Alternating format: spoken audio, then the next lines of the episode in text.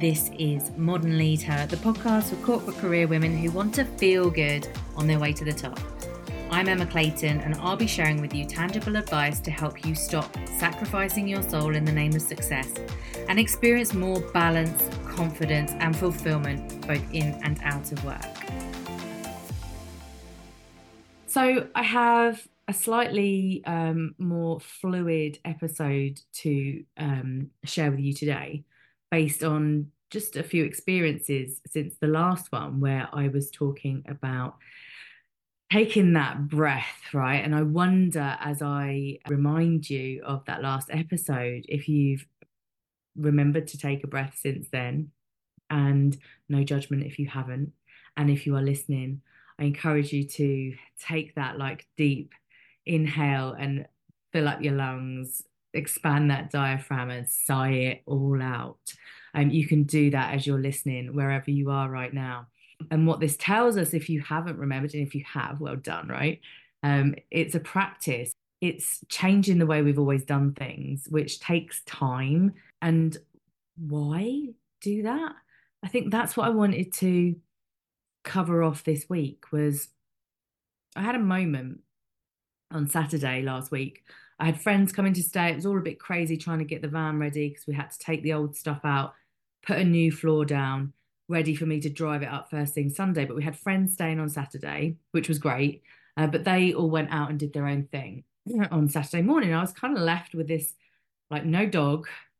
It's a Saturday. So it's kind of like guilt free me time ahead of me. And I was like, oh, what do I do with myself? I hadn't really planned anything um, to do. And I was like, take a breath and let's just ask ourselves, what do we want to do? And I'm interested actually, if I was to say, right, the rest of your day is taken care of, like I've taken care of the kids, the dog, the work, you don't need to worry about another thing. You go have a day, do you? Like have a day to yourself, do whatever you want to do. What would you do? Because I think my original react response to that is always like, oh, I'd go to the spa for the day. But actually, what I think I reverted to was, oh, I could do this. And what's on my to-do list to get to? Like I could just like I could tick a few more things off, or maybe I should do the housework or like change my bed or something. Like there was all these things that I should be doing. And I really stopped and paused and took those breaths, waited for an an idea to come to me, like for a voice to tell me what I really wanted to do in that moment. And the voice I heard actually said, let's go to the beach. Now, it wasn't beach weather, it's February here in the UK. It's been pretty wet. But I realized it was a full moon on the Saturday. And so there'd be a really super high tide um, or low tide, depending on where we we're at. So I just got in the van, think I took my, I poured my tea that I had in the cup that was just warm into a flask, um, grabbed a bottle of water, and uh, I think I took my journal as well as my phone, and I hopped in the van and went down the beach, just down the seafront in Dover. It's not not particularly pretty, but the tide was in and it was like super high, and I just pulled up, and I turned my engine off, and I opened my window, and I sat there, and you know what? It was just a feast for my senses. And part of me just sighed in relief that I was by the water, which is like home to me, right? I'm a Pisces as well, birthday in a couple of weeks, March baby, water sign. I'm very at home by the sea. And so by listening to that little voice inside that wasn't the voice of my mind telling me all the things I should be doing off my to do list, it was like a it was a voice that came from within. It's like it was like my soul was talking to me right and saying go to the beach. And i pro- was probably there for an hour i couldn't actually tell you. I had my window open i was really tuning into my senses. I was listening to the sound of the water like hitting against the wall and just the the seagulls like enjoying flying over the the sea and the kids that would like zoom up on their scooters and I was smelling like the seaside, right? The seaside has that distinctive smell.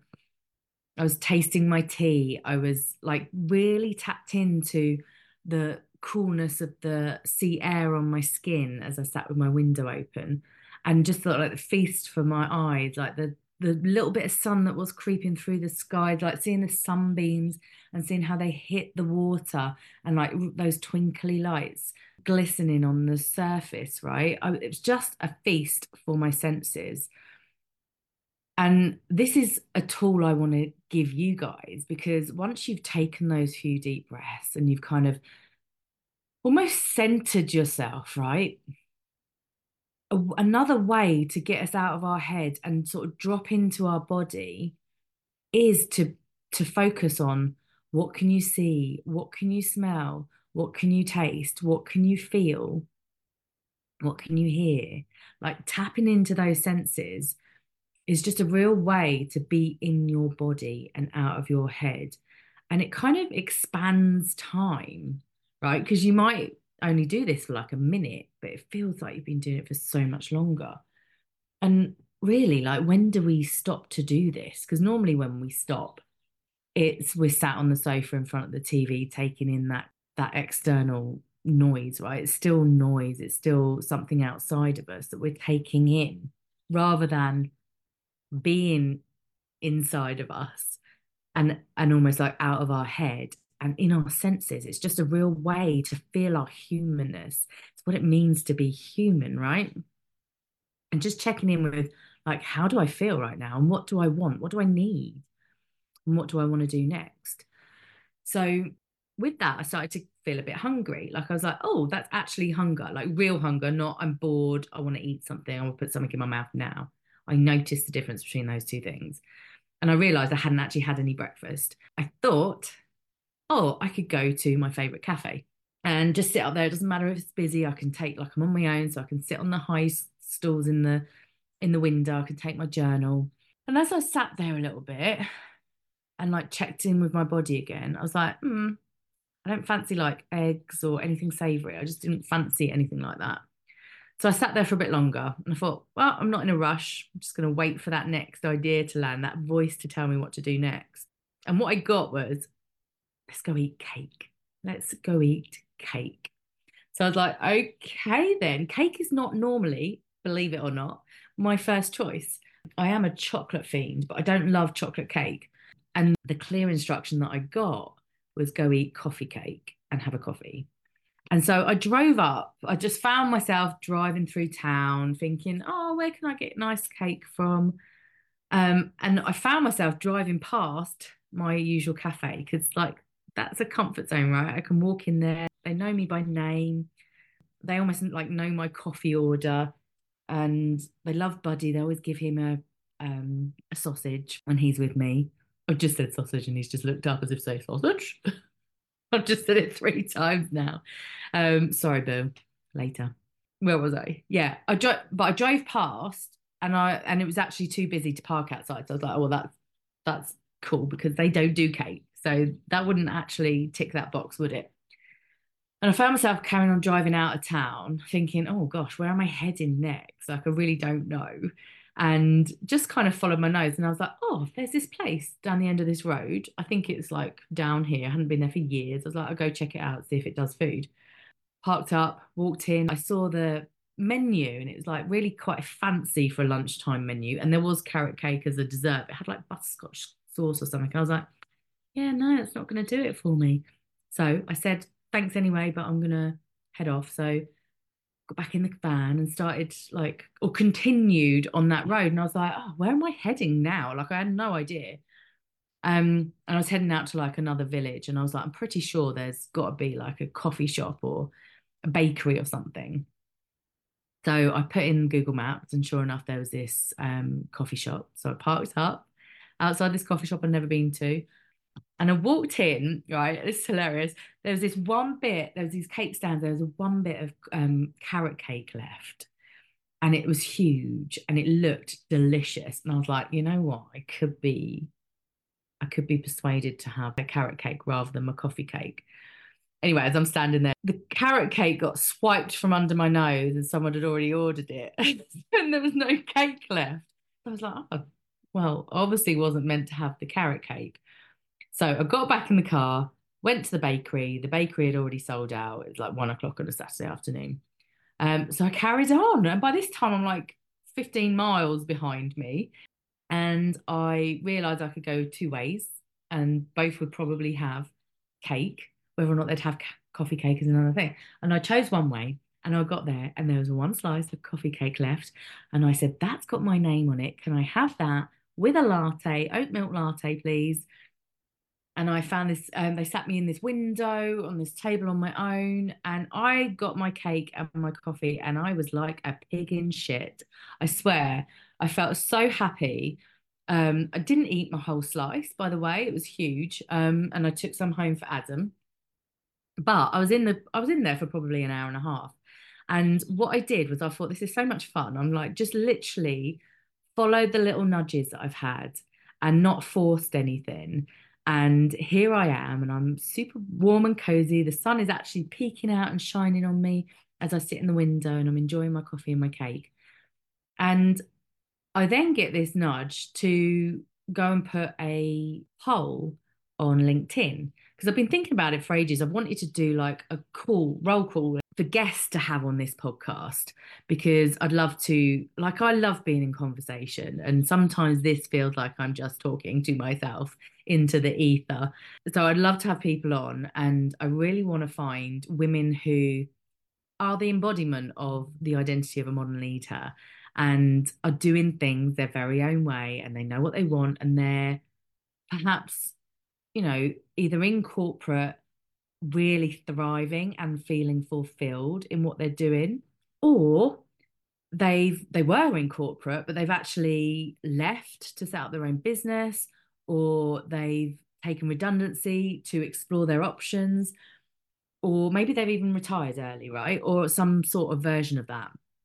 So i put this poll up and within 20 minutes i had a response. And i was like hang on a minute i know. that name and this woman had responded to say she was ex corporate and turned business owner. And I was like, Yeah, I know you. I've read your book.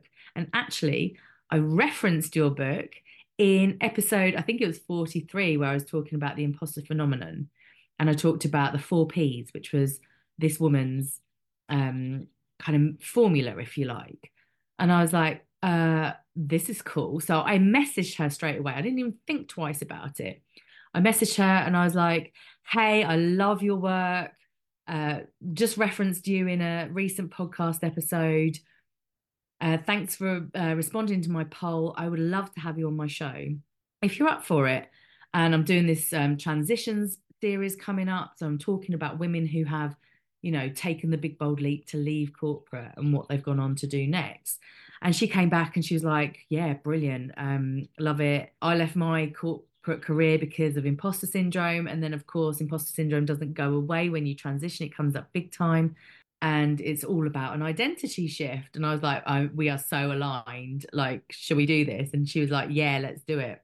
So I've got an amazing guest coming on the podcast as a result of me just following these little breadcrumbs of like what I fancy doing in the moment.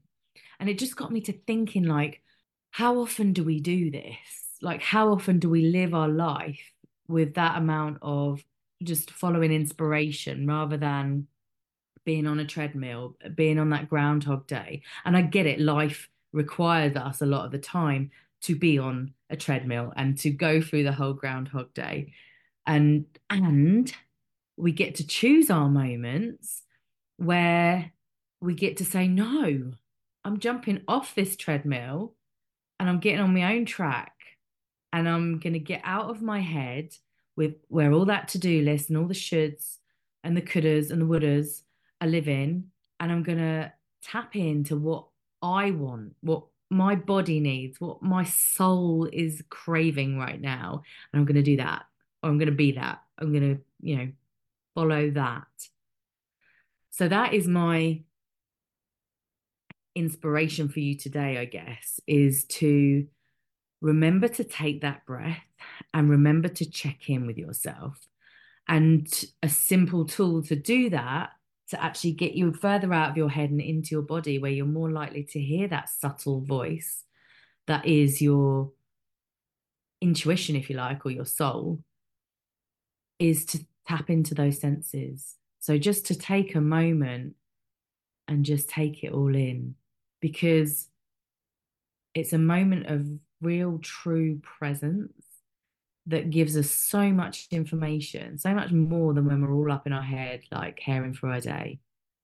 So, this is your sign to slow down, to tap into those senses and and just follow follow those little nudges and see if you can hear yourself um i was delighted when one of our listeners shout out to lisa burden also known as my amazing sister um, i love the fact that she listens to this show by the way and if you're listening now i love you she shared the fact that she listened to last the last episode she took that breath and then she instantly got this phone call to say that she'd got some good news that she was waiting for.